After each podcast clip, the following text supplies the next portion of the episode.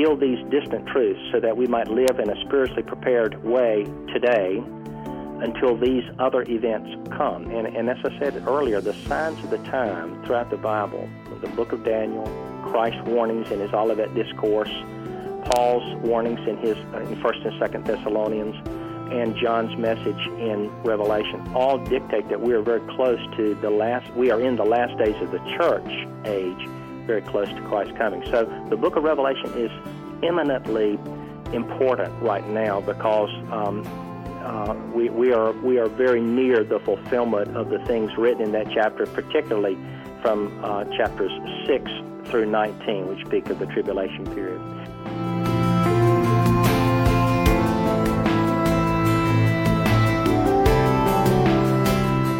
This is Charisma Connection on the Charisma Podcast Network. I'm Taylor Berglund, and on today's show, I am really excited to welcome Greg Hinnant. Greg, are you there? Yes, I am. Yes, Taylor. How are you doing today? Doing very well. Doing very well. Looking forward to our chat. I'm really looking forward to our discussion too. You've got uh, you've got a great resume of stuff that you've put together. You are a teacher with the Christian Life School of Theology Global. You're an author of multiple different types of books, from commentaries to devotionals to Christian living books. So I'm I think that we're gonna have a really interesting discussion today. Yes, I do too. All right. So one thing that caught my eye early on when I was like reading a little bit about you is that you describe yourself as being called out from your field of music education and later business into the world of ministry. Can you kind of share about that experience? Uh, yes, um, my original interests uh, when I was in high school were athletics and music, and I went to school in music at uh, Appalachian State. And uh, during the course of those studies, the Lord just uh, distinctly changed my mind. I was a I was a Christian at the time. He distinctly changed my mind and let me know that I would not uh, be working in that field, but rather was called to ministry. So that was a turning point when I was uh, third year at App State, and he led me down a road which led eventually to uh, deeper biblical studies and into writing, and then the writing developed from pieces in magazines into books and probably the turning point was in uh, 1996 when uh, I met Judson Cornwall, and he liked my first book that was published then by Bridge Logos Publishers, and uh, became a mentor figure to me there for the next eight years before he passed, and and that launched both the uh, extended writing ministry, and also he introduced me to Ron Cottle, who's the president at that time of Christian Life School of Theology. So I know one of your most recent projects is called is a book called Colossian Notes, and Colossian Notes is as far as I understand, a commentary of the book of Colossians. Can you explain a little bit about why you chose to write on this subject and what you think we can learn about it today? Yes, because my primary ministry now, Taylor, is as an expositor, a biblical expositor, to um, explain and bring forth in detail the meaning of the text of the Bible. And uh, I'm in a phase now of writing inspirational commentaries, and I call them that because they give you both the grammatical and historical interpretation of the biblical text of whatever book I'm examining, but they also give you a very practical spiritual and spiritual application of the principles um, in the text to our lives. So I'm bringing the ancient text down to the shores of our practical lives today as we walk with Christ in this world. Now, Colossians was the is um, is um, just another commentary which I'm working on here. It opens the fantastic book of Colossians, which is a short but very powerful epistle covering a, an amazingly wide range of topics uh, that we need to know. So, what made Colossians as a book stand out to you, where you're like, I want to write about this? Well, actually, it was just a decision to. Uh, I felt like the Lord was leading me to uh, examine uh, Pauline epistles and do commentaries on them, particularly his prison epistles. And uh, so uh, last year I um, I wrote a commentary on Philippians, and this year um, on Colossians. And uh, and so and I'm continuing in the commentary phase, and I'm actually now uh, finishing uh, a rough a rough draft on the Book of Revelation. So so I'm in a commentary phase here in my ministry and my writing, and Colossians was the one the Lord uh, was the book the Lord led me to in this last year. What do you think we can learn from the book of Colossians in the time that we live in? Well, there's lots of things. It's uh, this book is um, uh, philosophical in that it is a polemical work that is a, a book which uh, which attacks the errors that were attacking the Colossian church, namely the uh, false teachings of the early Gnostics, and so it uh, it gives us um, a perspective on Greek and Roman philosophy, which really, in a sense, is still linked to our own Western philosophies today and points out that Christ is our great philosopher. Uh, Paul said in chapter 2 that in him are hidden all the treasures of wisdom and knowledge. And then he said later in the chapter that we are complete in him. So Paul is teaching that we can take Christ as our philosopher and in the body of his teachings find all the essential, basic uh, philosophical questions of life. Then he talks about practical issues in chapter three. Uh, he will, Paul will not let us get by with lofty theology or philosophy. He wants to bring these truths right down to the shores of our lives. So he instructs us in detail how we are to live in our various relationships of life in chapter 3, and also how we need to live holy lives, um, which again was a contrast to what the Colossians uh, were being taught by the Gnostics. Uh, part of the Gnostic sect believed that because our bodies, in their view, uh, were evil, that therefore uh, however we lived in the body did not affect our soul. So they indulged licentiousness. This is just one of their errors. So that's just um, some of the, the, the, themes in the book. Probably the most important, however, would be uh, the preeminence of Christ. The Gnostic teachings, uh, in effect, demoted Jesus to a created being rather than a divine being, and one of many intermediaries between God and humankind, whereas Paul obviously taught that Christ was the only mediator between God and man. So in his writing, Paul lifted up Jesus to his proper place. He put him on a pedestal of preeminence. Uh, if you will, introduce Christ as his preeminence in chapter 1, verses 15 through 19, and bringing up all the wonderful aspects of his, his preeminence that Christ is the image of God, the creator of everything in the world, material and spiritual the coherer holding all things together, uh, the head of the church, the fullness of God, etc. So he lifts Jesus up in this epistle probably more than in any other New Testament letter. So as you're immersing yourself in these epistles, what what stood out to you? What were you surprised to find, or what really had an impact on you? Well, there were several things.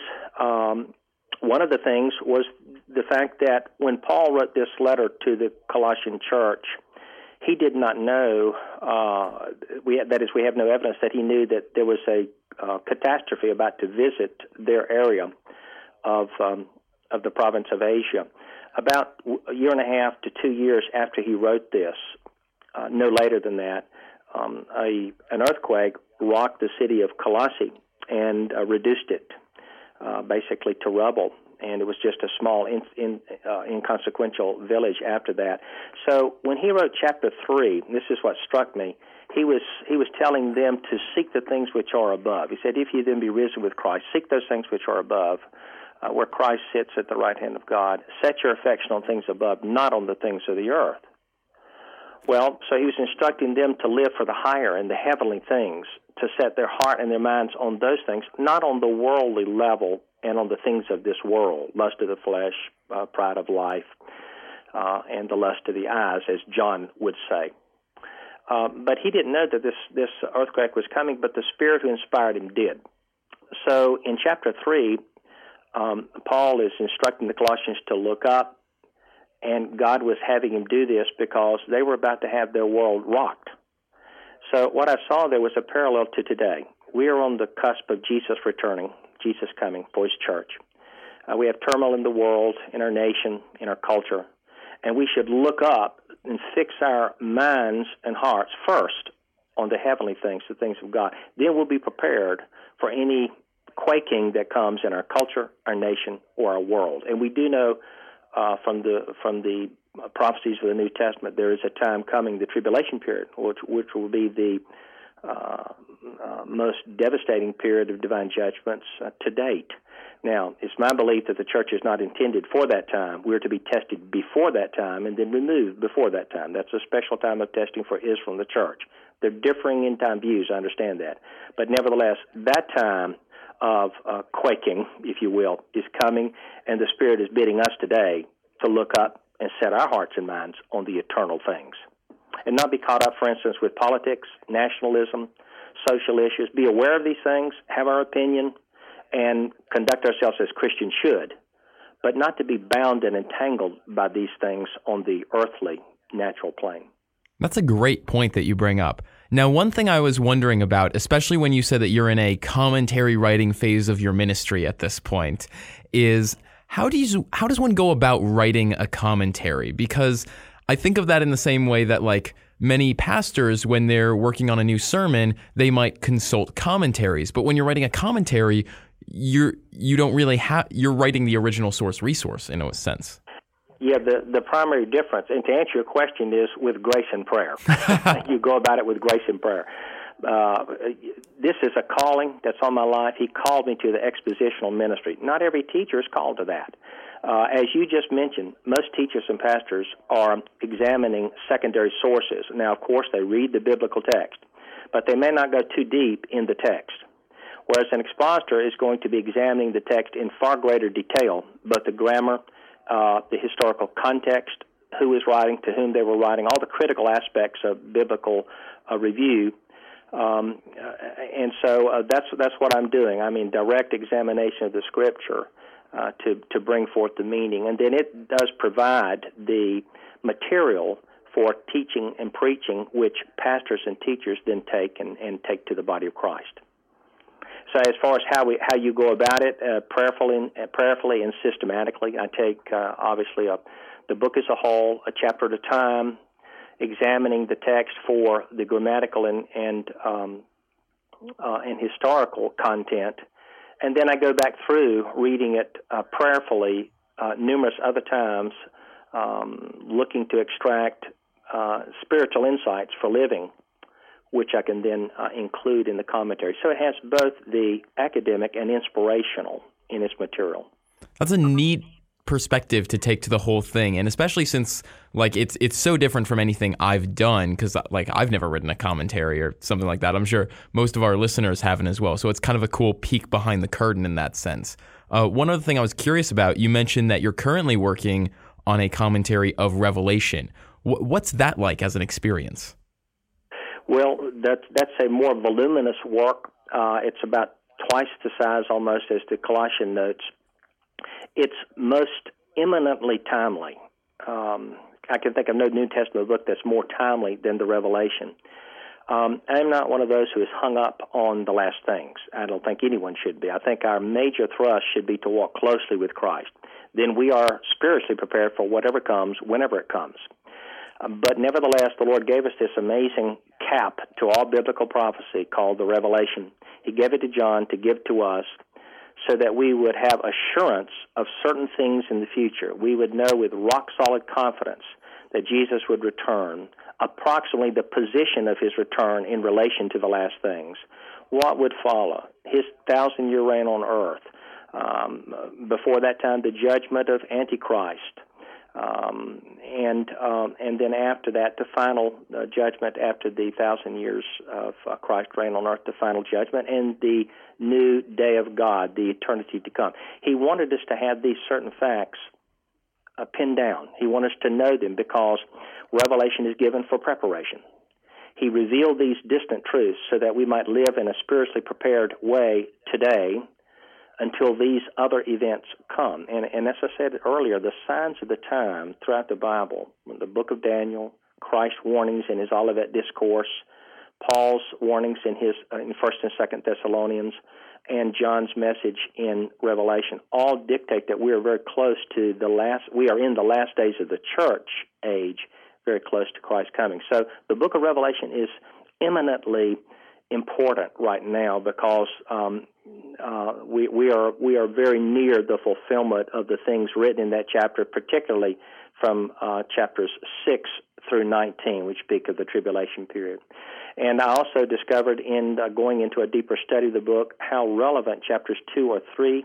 To, uh, chapters two and three are to us today in Christian living. The seven churches of Asia uh, typify um, various elements various kinds of Christian living and various kinds of churches.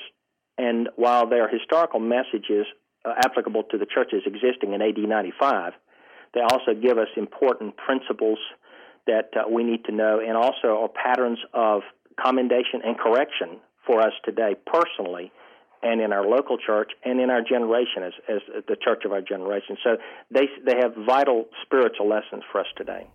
And you're still working on the Revelation notes at this point, right? Yes. In fact, I'm finishing chapter 19 uh, at this time, and probably uh, we're looking at about eight months before it's going to be in print, po- possibly even 10, because I want to go back through it and give great attention to to uh, detail, um, you know, and so that uh, this story, because there are so many end time views, I want to explain as much as possible why I hold the particular positions I do on various points of interpretation. That makes sense. So, if people want to check out Colossian notes or any of your other works, where can they do so?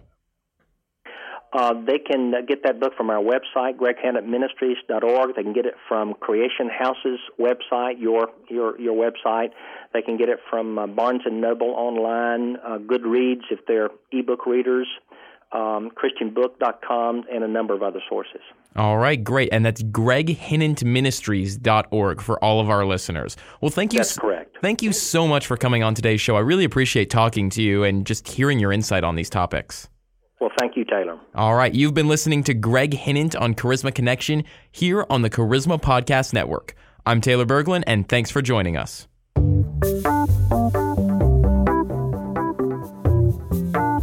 Hi, everyone. This is Steve Green on the Charisma Podcast Network, and I want to speak to you on behalf of Evangel Christian Churches. And if you've ever had a desire to be trained, equipped, and credentialed as a chaplain, you may really want to listen to this message. It's probably now would be a great time to fulfill the call of God on your life. We're still early in the year. You can accomplish so much still in this year of 2016. Becoming a licensed minister will enable you to reach out at jail ministries, hospitals, nursing homes. Maybe you want to do street evangelism or teaching, traveling, going to across the world to minister.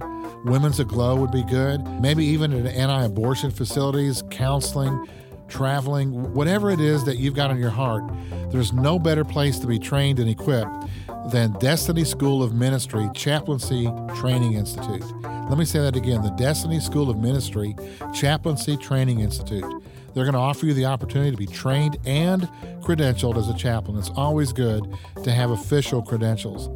They have correspondence classes and extremely affordable tuition.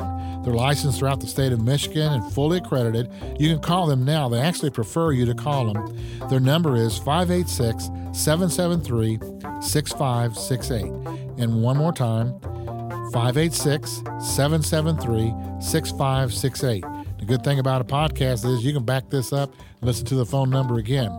Their website is evangelchristianchurches.com. Check them out there or just call that number one more time 586 773 6568 for the chaplaincy training program.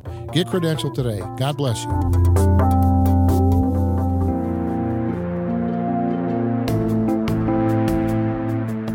This has been a production of the Charisma Podcast Network. Steve and Joy Strang are the founders and owners of CPN. Dr. Steve Green is the executive producer of the Charisma Podcast Network. We intend to honor God with every podcast and remain thankful to our advertisers and supporters who make these podcasts possible.